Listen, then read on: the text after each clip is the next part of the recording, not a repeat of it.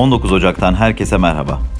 Venezuela Ulusal Seçim Konseyi, Devlet Başkanı Nicolas Maduro'nun muhtemel azli için talep edilen referandum prosedürünün başlatılmasını onayladığını bildirdi. Türkiye'den gelişmeler. 2021 yılında merkezi yönetimin bütçe gelirleri bir önceki yıla kıyasla %36,8 artarak 1 trilyon 407 milyar 399 milyon lira, bütçe giderleri %32,9 yükselerek 1 trilyon 599 milyar 642 milyon lira oldu. Böylece merkezi yönetim bütçesi açığı geçen yıl %9,7 arttı ve 192 milyar 244 milyon lira olarak kayıtlara geçti. Vergi gelirlerinin bütçe tahminine göre gerçekleşme oranı %126,2 olarak tespit edildi. Yani geçen yıl hedeflenenden %126 fazla vergi toplandı.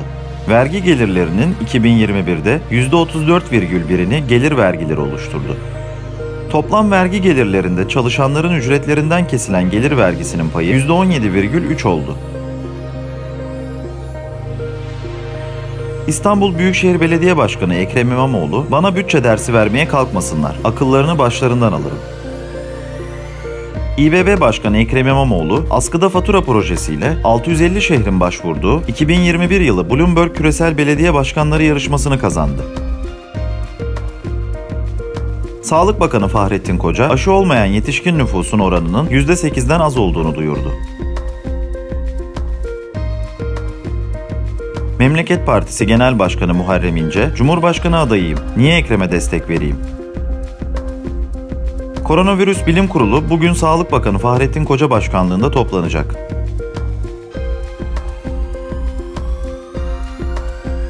Merkez Bankası'nın her yıl Mart ayı sonunda toplanan genel kurulu bu yıl Şubat ayı başında olağanüstü toplanacak.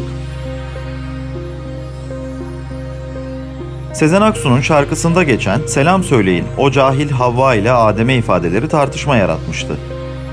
Diyanet İşleri Başkanlığı Aksu'ya tepki gösterirken Deva Partisi Genel Başkanı Babacan'dan destek geldi.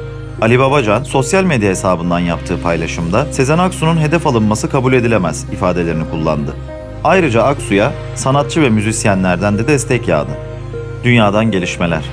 İsrail füzeleri atmosferde ve uzayda imha eden hava savunma sistemi Arrow'un denemelerini başarıyla tamamladı. Arrow 3 ülkeyi hedef alan füzeleri atmosferde ve uzayda durdurarak yok etmeyi hedefleyen çok katmanlı bir savunma sisteminin son parçası. Arrow 2 ise daha önce Suriye'nin Rusya'dan aldığı bir S-200 füzesini imha etmesiyle adını duyurmuştu.